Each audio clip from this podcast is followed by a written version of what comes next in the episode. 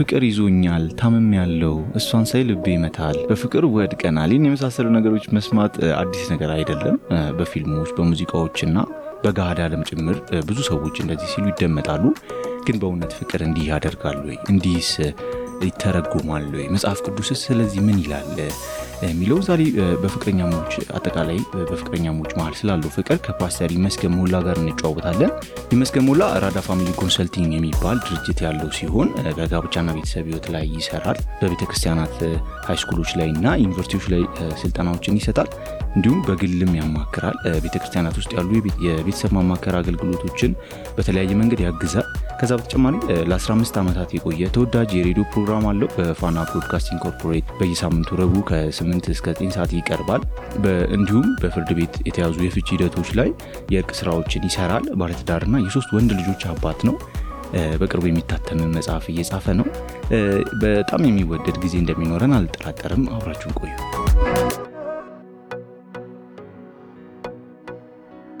እንኳን ደህና መጣ። እንኳን ፖድካስት አመሰግናለሁ። በጣም ተማሪ እያሉ ያስተማርከን ነገር በጣም ውስጤ የቀረ ነገር ነው። በጣም የጠቀመኝ ነገር ነው። appreciate ላደርግ እፈልጋለሁ። ዛሬ እንግዲህ ስለ ፍቅር እናወራለን። በ relationship ውስጥ ስላለ ፍቅር እናወራለን። ይሄ እነዚህ አሁን የምናወራባቸው issue ዎች ብዙ ወጣቶች ቁጭ ብለን ስናወራ ማንስማማባቸው አይነት ነገሮች ናቸው እና አንተም ደግሞ በተለይ በዚህ ሹ ላይ ለማውራት ፈቃደኛ ስለሆንክ በጣም ነው ደስ ያለኝ እና እስኪ ስለ ፍቅር አውራኝ። ባለፈውም አውርተናል፣ ግን የተወሰነ እንደ መግቢያ እንዲሆነ ስለ ፍቅር ብታወራኝ ደስ ይለኛል። እሺ እንግዲህ አመሰግናለሁ። እንግዲህ በማንኛውም ጉዳዮች ላይ በምነጋገርበት ጊዜ የእኛ የእውነት መለኪያ መጽሐፍ ቅዱስ መሆን አለበት። መለኪያ በሌለበት ሁሉም ልክ ነው ይባላል። በተለይ በፍቅር ጉዳይ ሲነሳ አብዛኛው ሰው የራሱን ትንታኔና ልምድ ልክ እንደሆነ ነው የሚያስበው። እነዛ ነገሮች ልክ ናቸው አይደሉም፣ ምን ይሁኑ የሚለውን የሚወስነው የእግዚአብሔር ቃል ነው። ስለዚህ የእግዚአብሔር ቃል የሁሉ ነገራችን ልክ ይነግረናል። ክብደቱንም ረዝመቱንም መለኪያችን የእግዚአብሔር እውነት ነው እና አሁንም ባነሳው ጉዳይ ላይ በፍቅር ጉዳይ ላይ እንግዲህ መጽሐፍ ቅዱሳዊ የሆኑ መለኪያዎችን አስቀምጠን ሀሳብ መለዋወጥ እንችላለን። ቅድም አንተም እንዳነሳው በጣም አቢዝ የተደረገ ቃል ነው። ፍቅር እንደ ተርጓሚ ነው እስኪባል ድረስ ለእያንዳንዱ ሰው ፍቅርና ግን ለሁሉ መለኪያ እንዲሆን በእኛ በኩል ያለውን ነገር ግን ማንሳት እንችላለን። በአሁኑ ሰዓት ፍቅር የሚለውን ሀሳብ ሰዎች እንዴት እንደተረዱት የምታውቀው ከሚጠብቁት ጥበቃና ከሚያደርጉት ድርጊት ተነስተህ የፍቅር ትርጉማቸውን ማግኘት ትችላለህ። ግን ነው ወይ የሚያደርጉት ድርጊትና የሚጠብቁት ጥበቃ እውነት ፍቅርን ያካትታል ወይ? በጋብቻው እንኳን ዓለም የተጋቡ ሰዎችም ግንኙነት የጀመሩ ሰዎችም የፍቅር ጉዳይ እንደ ዋነኛ አገናኛቸውና የሚያለያያቸው እስኪሆን ድረስ የሚያነሱት ነገር አለና በቅዱሳን መካከል የፍቅር ትርጉም ሲሰጥ ልክ ነው እውነት የሆኑ ነገር ግን practical የሆኑ እንዲህ ተፈርክሰው ተግባራዊ በሆኑ መልኩ ብናነሳቸውም እኔ ደስ ይለኛል። ይሄ በፍቅር መያዝ የሚባል ነገር አለ። አሁን specifically ዛሬ የምናወራው ስለ relationship ውስጥም ስላለው ወይም ደግሞ ለተቃራኒ ጾታ መካከል ስላለው ፍቅር ነው የምናወራው እና ይሄ falling love የሚባል ነገር አለ። በፍቅር መያዝ በተለይ ፊልሞች ላይ የምናየው አለ አይደል? ይሄ በቃ ወደድኳት፣ አፈቀርኳት፣ ከእሷ ፍቅር ይዞኛል እስከ መታመም የሚደርስ እና እንደዚህ በፍቅር መውደቅ የሚባል ነገር አለ። like አንዳንድ ሰዎች እንደምን ይላሉ በፍቅር እንዲይዘኝ ይፈልጋሉ ምናምን የሚሉት ነገር አለ እና የሆነ energy የሆነ power ያለ ይመስል በፍቅር መያዝ የሚባለው ነገር ሁላችን ሁሉም ሰው የተስማማበት የሚመስል concept ነው እና is there falling in love እንግዲህ ኤሌክትሪክም ሊይዘ ይችላል። አብዛኛው ሰው ያዘኝ ፍቅር ያዘኝ ካልክ ያንተ ፈቃድ የለም ማለት ነው። ያንተ እቅድ የለም ማለት ነው። ለብዙ ሰው ፍቅር የሆነ ድንገት ሰው መርጦ የሆነ ላዩ ላይ ጉብ የሚል ነገር ከዛ ሰው ያሰበውና የፈለገውን የማያደርግ እሱን control የሚያደርግ ነገር ከዛ በኋላ መውጣት እንኳን ቢፈልግ የማይችል ለምን ፈቅዶ ካልገባበት ፈቅዶ መውጣት አይችልም። ያስገባው አካል ነው የሚያስወጣው እና ከሱ control ውጪ ያለ ይሄ ሁሉ fake ነው፣ ውሸት ነው። በፍቅር መውደቅ ለምን ትወድቃለህ? fall in love የወደቀ ሁሉ ይሰበራል። work in love ነው Bible የሚለው በፍቅር ስለ መስራት በፍቅር ስለምትሰራው ነገር ይናገራል እንጂ በፍቅር ስለ መውደቅ መጽሐፍ ቅዱስ የሚናገረው ነገር የለም። ያም ሀሳብ የምን ደረጃ በምን መሰለ የአብዛኛው ሰው ትርጉም ፍቅር ስሜት ነው የሚል ድምዳሜ ስላለ ሰዎች በፍቅር የሚወድቁት የ chemical response ነው። ለምሳሌ አንድ ወንድ አንዲትን ሴት ሲያይ ቅርጿ፣ አቋሟ ወይ እሱን attract ያደረገው ሲያይ ያየውን ነገር በተረጎመው ትርጉም የሚሰማው ስሜት አለ። ያ ስሜት ነው። ያ ስሜት ደግሞ eros የሚለውን ነገር ያሳያል። ያ አድሬናሊ የሚሰጠው ሰውነት የሚሰጠው መልስ ነው ስለ ፍቅር የሚሰጠው። መጽሐፍ ቅዱስ ስለ እሱ አይደለም የሚናገረው። ፍቅር እሱ አይደለም። ፍቅርም ከሆነ ስጋዊ የሆነ ጾታዊ የሆነ ፍቅር ሊሆን ይችላል። ወደ ግንኙነት ግን ከመጣ እኔ አንድ ወንድና አንድ ሴት ግንኙነትን ካሰብክ ከጋብቻ ውጭ ላሰብ አልችልም። በሁለቱ መካከል ስላለ ፍቅር ካነሳሁኝ አጋፕ የሚባለውን የፍቅር ይዘት ነው ማንሳት የምችለው እና በፍቅር መውደቅ የሚባል ነገር የለም። ሰዎች በፍቅር ሲወድቁ ለስት ነው ወይ infatuation ነው እንጂ is not love ሊመስለው ይችላል። ለምን መሰለህ? እንደዛ ሆኖ እሷን ለማግኘት የማያረገው ነገር የለም። ልሙትልሽ ሊል ይችላል። በአገኘ አመቱ ግን ካልገደልኩሽ ይላል። ስለዚህ የትናንትን ነው ፍቅር ላለመሆኑ ማሳያ ይችላል። አንዲት ሳስተምር ብልሃል ፍቅር በተለይ የትዳር ግንኙነትን ወይም relationship ን ከመጀመር በፊት የፍቅር ስሜት ሊኖር ይገባል ብልሃል እና እንደ ወንድ ለተቃራኒ ሴት ስሜት ሊኖረኝ ይገባል ከመጀመሪያ በፊት natural ነው ማለት ነው። ፍቅርን ከመለማመድ በፊት ፍቅርን ማወቅ ጥሩ ነው ብዬ አስባለሁ። አብዛኛው ሰው ፍቅርን አውቆ አይደለም ፍቅርን የሚለማመደው፣ ፍቅርን ተለማምዶ ነው ፍቅርን የሚተረጉመው። እነዚህ ሁለት ቀውሶችን ያመጡበታል። የፍቅርን ትክክለኛ ሰው መረጃ ካወቀ እኔ አሁን አግብቻለሁ፣ ሚስት መርጫለሁ፣ መወዳትን ሚስት ነው የወደደችኝን ነው። ነገር ግን በዛ ጋብቻ ውስጥ በምመለከትበት ጊዜ የፍቅርን ትርጉም ከመረዳት ነው ጀመርኩ ብዬ የማስበው። እንዲያውም perfect የሆነ መቶ percent ፍቅር ያው ከመታወቅም ያለፈ ነው መጽሐፍ ቅዱስ ላይ እንደሚናገረው። ነገር ግን ያ ማቀውን ነገር ነው ፍቅር ምን እንደሆነ አላማው ምን እንደሆነ ተግባሩ ምን እንደሆነ ከመረዳት ተነስቼ ነው ወደ እሷ የሚሄደው እና ማንኛውም ሰው ሊወድ ይችላል። ግን ሲወድ የፍቅሩ ይዘት የሚያገናኝ ብቻ ሳይሆን የሚያኖር መልክ ሊኖረው ይገባል። አብዛኛው ሰው ሲጋባ ለምን እንደምትጋባው ስትለው ስለምንዋደድ ይላል። ትንሽ ቆይቶ ደግሞ ልፋታ ይላል። ለምን እንደምትፋታው ፊሊንጌ ጠፋ ይላል። ያጋባህ ፍቅር ካላኖረህ መጀመሪያም ፍቅር አልነበረም ማለት ነው። አንተ ጋር የመውደድ እውቀት፣ ፍላጎት ሊኖር ይችላል። ግን ፍቅርን ካልተረጉምክ እንዴት ነው apply የምታደርገው? ሰው የፍቅር ትርጉም ከተሳሳተ ድርጊቱ ልክ ሊሆን አይችልም። ወይም ደግሞ የፍቅር ድርጊትህ ከፍቅር ትርጉምህ ይነሳል። አብዛኛው ሰው ፍቅር ብሎ ስለ መተኛት ነው የሚያስበው። እሱ eros love ነው። በ eros love ይጋቡና sexual attracted ናቸው። ከዛ በኋላ ያን ይለማመዳሉ። ኤሮስ love selfish ነው፣ ስለምትቀበል ነው የምትሰጠው። አጋፔ ግን ስለምትሰጥ ነው የምትሰጠው። ምናልባት መቀበልንም consider ላያደርግ ይችላል። ቋሚ ግንኙነት ደግሞ የምትመሰርተው በዚህ ነው። check የምትደረገው ደግሞ ግንኙነቱ ቋሚ በሚሆንበት ጊዜ በዕለት ተዕለት በምትኖራቸው አኗኗሮች በኤሮስ ከሆነ ሲከሽፍ ታውቀዋለህ። በጓደኝነትም ቢሆን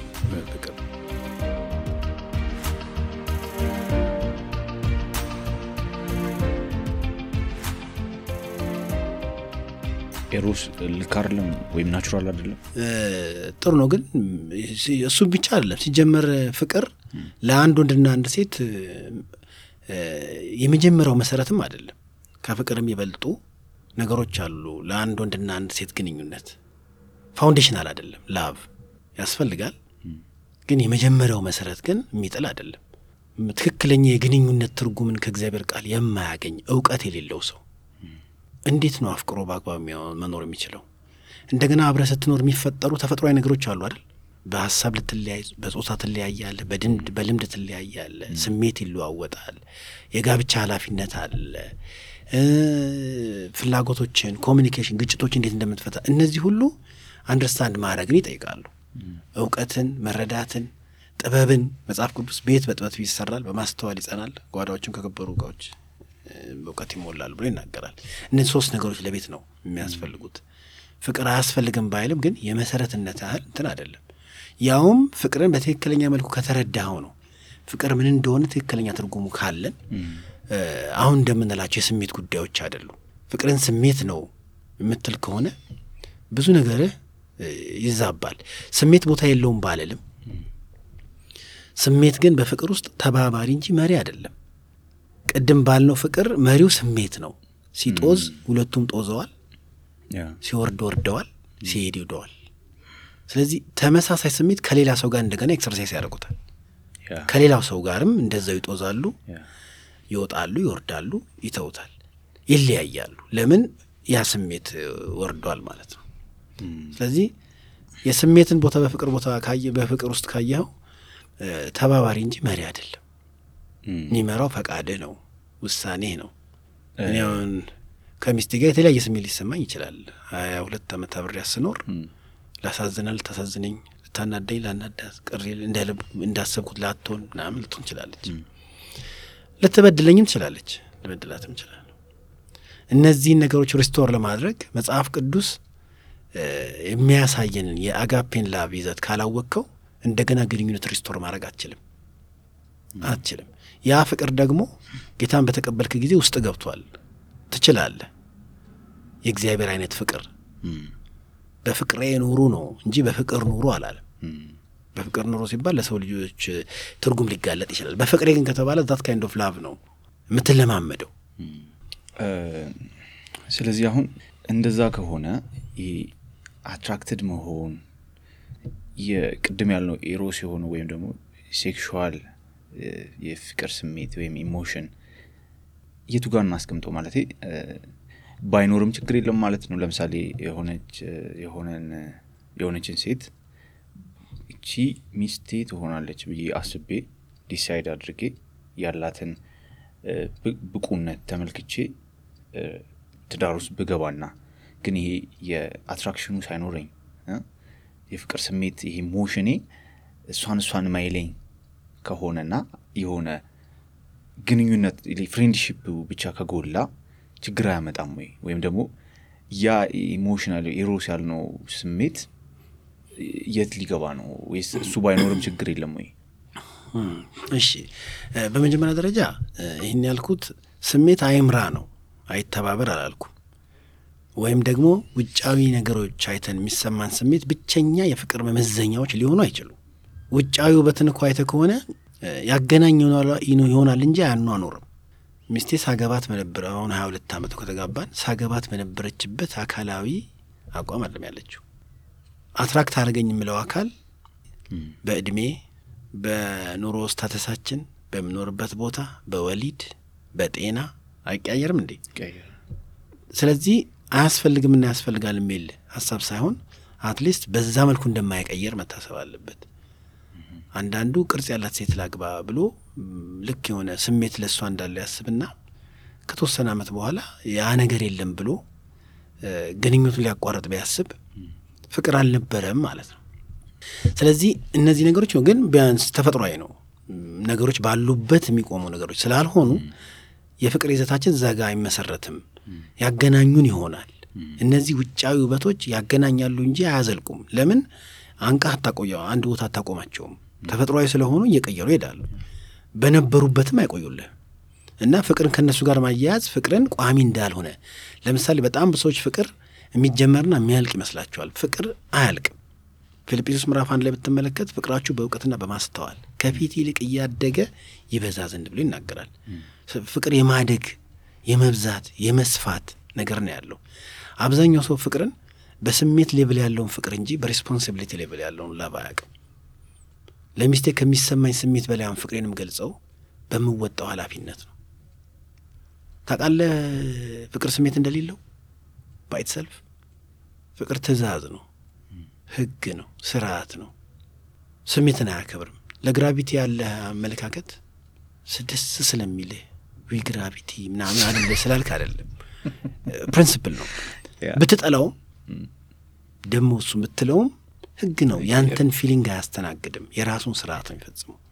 መጽሐፍ ቅዱስ ውስጥ የምሰጣችሁ ህጌ ነው ብሎ እርስ በርስ ተዋደዱ እንደዚህ ምን አይደል የሚናገረው? ጠላትን ውደድ ብሎ አይደል የሚያዘው? ፍቅርን ከስሜት ጋር ከምናገናኘው ይልቅ ከእግዚአብሔር እውነት ትእዛዝ ጋር ብን እኔ አሁን ባል ሚስቱን ይውደድ ይላል መጽሐፍ ቅዱስ ላይ።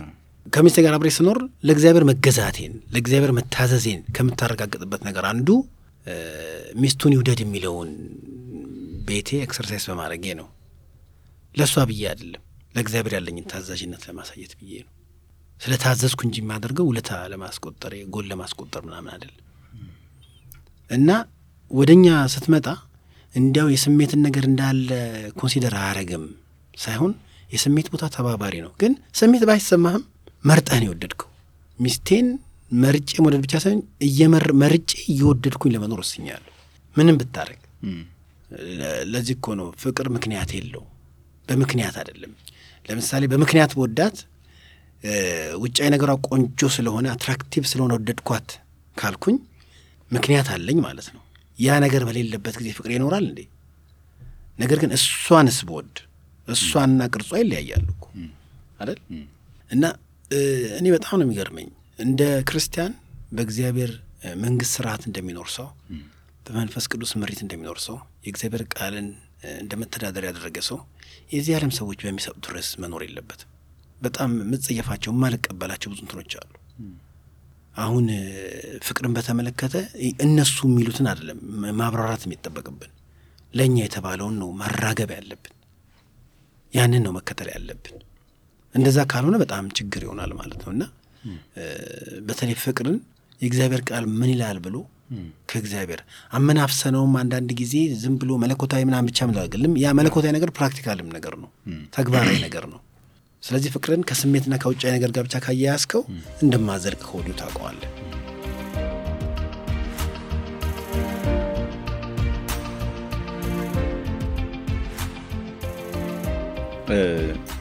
እንደ እንደ እንደ ወጣት እነዚህ አይነት ነገሮች ይሹ ናቸው ማለት ያሳስበናል ማለት እችላለሁ። እንዲህ መልህቅ ሊሆነን የሚችል ነገር ወይም ደግሞ እንኩ እስቲ ይህን ያዙ ምትለን ነገር ምን አለ በዚህ ዙሪያ? ላይ ስለ ትዳር ስናስብ ስለ relationship ስናስብ ወደዛ ነገር ለመግባት ስናስብ ብዙ የሚያሳስበን ነገር አለ። ከስሜት አንጻር ለ right ትክክለኛውን ሰው ከመምረጥ አንጻር የፍቅር ስሜታችን ምናምን ያሳስበናል። በዚህ ዙሪያ ያለው ነገር ያሳስበናል። እና አሁን ካወራነው ነገር አንጻር መልህቅ ሊሆነን የሚችል ነገር እንዳልከው የእግዚአብሔር ቃል ከእግዚአብሔር ቃል አንጻር ነገሮችን እያየን ትክክለኛውን principle መያዝ ስላለብን መልህቅ ሊሆነን የሚችል ነገር relationship ውስጥ ስላለ ፍቅር ምን ትላለህ? እሺ ለዚህ እኔ በጣም መሰመር ያለበት ነገር የማነሳው ፍቅርን በተመለከተ ስናስብ ይሄ erotic ስለሆነው ነገር እሱ ከሲጀምር እንደማያዘልቅ መታወቅ አለበት እና አንዳንድ ተጨባጭ እንትኖችንም እዛ ላይ ማስቀመጥ እችላለሁ። አብዛኛው ሰው አሁን ከ erotic ተነሳና romantic የሆነ ነገር ነው። romance በጋብቻ ሕይወት ያስፈልጋል አያስፈልግም ካልከኝ አስቻ አስፈላጊ አይደለም። romance ሲጀመር ምንድን ነው ካልከኝ ደግሞ romance ማለት love ማለት አይደለም። ፍቅር የሚገለጹባቸው መንገዶች ናቸው፣ ወይም ደግሞ ፍቅርን express የሚደረጉባቸው አንዳንድ ድርጊቶች። እነዛን ድርጊቶች ማድረግ እሱ እኮ romantic ነው ምናምን ይባላል። አንድ ሰው አበባ ሰጥቶ romantic ነው ተብሎ በኋላ ደግሞ ጩቤ ሊሰጥ ይችላል። ምንም አበባ መስጠቱ ለማፍቀሩ ማሳያ አይደለም። አበባ የሰጠው ወይ ሊያታልልም ይሆናል በዛኛው ሰው ላይ አፈቀረ እንዲባል። romance ማለት ሬስቶራንት ገብተህ ምግብ ብታዝ የቀረበልህ ምግብ በደንብ እንድትበላ እንደ appetizer ላይ ለሚነሰነሱልህ የተለያዩ color ኦች የሚበተኑ ነገሮች አሉ። እሱን ስታይ የመብላትህን appetite እንዲከፍት የሚያደርግ ነገር ነው እንጂ ዋናው የሚያጠግብ ምግብ እሱ አይደለም። የተበተነ ቅጠል በልተህ አትጠግብም ማለት romance አጥጋቢ አይደለም። አጥጋቢ ዋናው የምትበላው ምግብ ነው። አሁንም በግንኙነት መካከል ስትመጣ ያ ነው romance አይኑር ይኑር አይደለም። በር ከፍተህላትም ገባች ከፍታም ገባች። አንዳንድ የ western ን culture እዚህ ጋር ስታመጣው ገብተዋል። እኔ አበባም አትስጡም አይደለም አሁን ህግም አይደለም እርሻውንም ይስጣት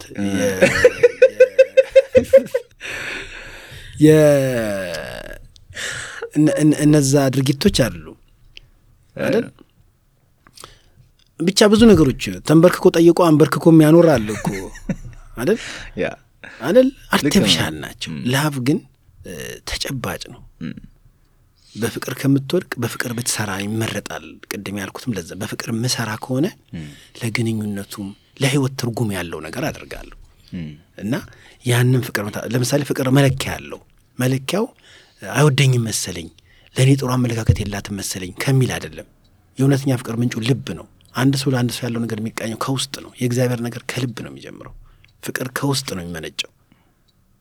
ውጫዊ በሆነ ቅርጽና አቋም፣ ይዞታ፣ ዝና የሚለካ ነገር አይደለም። እውነተኛ ፍቅር ምንም ቅድመ ሁኔታን አይጠይቅም። እንደዚህ ሳትሆኝ እንዲህ ያላረግም አይልም። እንዲህ ብትሆኝም እወድሻለሁ ነው የሚልም። እንዲህ ብትሆኝም ማድረግ ይጠብቃል። ለምን እውነተኛ ፍቅር በተቀበልከው ልክ አይደለም የምትሰጠው፣ በወደድከው ልክ ነው። የሚገርም ፍቅር ራሱ ማለት ከሚስቴ ምንም ሳልጠብቅ የሚጠበቅብኝን ሁሉ መስጠት ማለት ነው። ደግሞ ይኸው በእግዚአብሔር ፊት የምነግርህ ምንም expect የማደርገው ነገር የለም። አብዛኛው ሰው expectation ኑን ከፍ የሚያደርገው ለፍቅሩ ምክንያት ስለሚያስቀምጥ ነው። logic ስለሚያስቀምጥ love is not logical። ከሚስቴ ምንም ማልጠብቅ ከሆነ እኮ ትንሽን ብታደርግ appreciate እያደረግኩ እኖራለሁ። ባልጠብቅም እማደርገው ነገር አይቋረጥም። የእውነተኛ ፍቅር quality ውም ይሄ ነው። በሚስቴም በኩል ይሄ አቋም ካለስ በሚስቴም በኩል እኮ መውደድን እየገለጽኩ እንጂ ከባሌ የምጠብቀው ነገር የለም። ፍቅር ያ ነዋ። ፍቅር ስለሚቀበል አይሰጥም፣ ስለሚሰጥ ነው የሚሰጠው። መስጠት ነው ዓላማው እንጂ እቁብ አይደለም። የሆነ ጥለህ የምታመጣው ነገር አይደለም። ዓላማውም ካልክ ደግሞ ፍቅር ሁልጊዜ ሌላ ተኮር ነው፣ ራስ ተኮር አይደለም። ፍቅርን ገንዘብ ብትወድበት የክፋት ሁሉ ስር ይሆናል። ራስን በጣም ብትወድበት ሰልፊሽ ትባላል። ሰውን ስትወድበት ግን አፍቃሪ ትባላል። ፍቅር ራሱ የሚሰራው የፍቅርን ተግባርና ፍሬ ሌላን ስትወድበት ነው። በፍቅር ውስጥ እኔ አይደለሁም ስለምቀበለው ነገር ሳይሆን ስለወደድኩት ሰው ስለማደርገው ነገር ነው። ማረጋገጫማ ድርጊት ነው። ፍቅር የሚሰማን ስሜት ብቻ አይደለም፣ የምናደርገውም ድርጊት ነው። ስለዚህ መሰልጠን አለብን። ፍቅሬን በድርጊት ስገልጥ የወደድኩት ሰው ሚስቴ፣ ፍቅረኛ የሚሆነ ሰው ድርጊቱን ስላየ መወደዱን እርግጠኛ ይሆናል። መውደዳችን ብቻ ሳይሆን እኮ አብሮ የሚያኖርን መወደድ ነው። እግዚአብሔርን በጣም ስለምወደው አይደለም አብሬ መኖር የጀመርኩት እንደወደደኝ ስለገባኝ ነው። አሁን ከእግዚአብሔር ዘንድ የመወደድ እርግጠኝነት አለኝ ምንም ባረግ። ለምን ፍቅሩን በድርጊት ስለገለጠልኝ ማለት ፍቅር ሲባል አሁንም መጠን አለው፣ መስዋዕትነት ነው። በተግባር በህይወት የሚገለጥ ነገር ነው። ፍቅር ብለህ መስዋዕትነት ከሌለው ትርጉም የለው። መስዋዕት የምትከፍልለት ሰው ማግኘት ራሱ ደስ እኮ ይላል። እነዚህ ነገሮች ቢታሰቡ የፍቅርን ትክክለኝነት መታየት አለበትና ምናልባት ወደዚህ ግንኙነት የሚገባ ሰው የፍቅርን ነገር ለማስረዳት ካሰበ ከሆሊውድ ከፊክሽን ይጣላቸው። ዋስትና ያለው ህይወትን ከፈለገ ፍቅር ይሄ ነው። አብዛኛው ሰው በፍቅር ውስጥ ስለሚቀበለው ነገር ነው የሚያስበው። ይሄ ነገር አንድ እርምጃ አያስኬድም።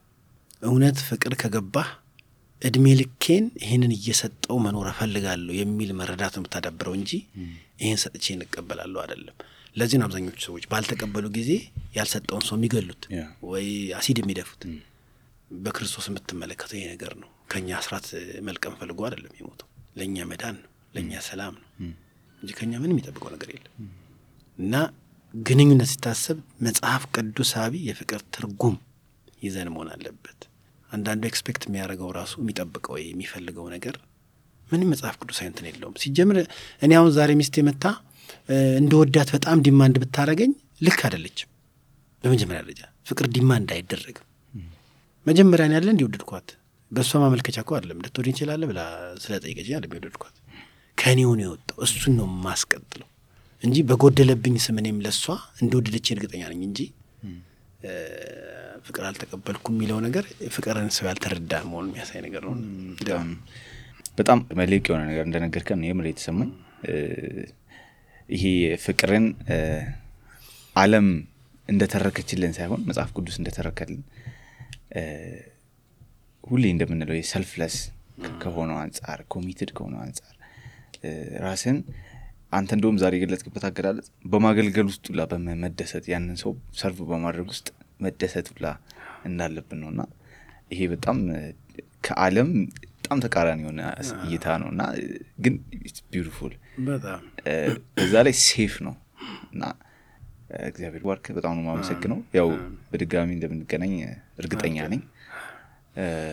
thank you so much። ውድ አድማጮቻችን የነበረንን ቆይታ እንደወደዳችሁት አልጠራጠርም።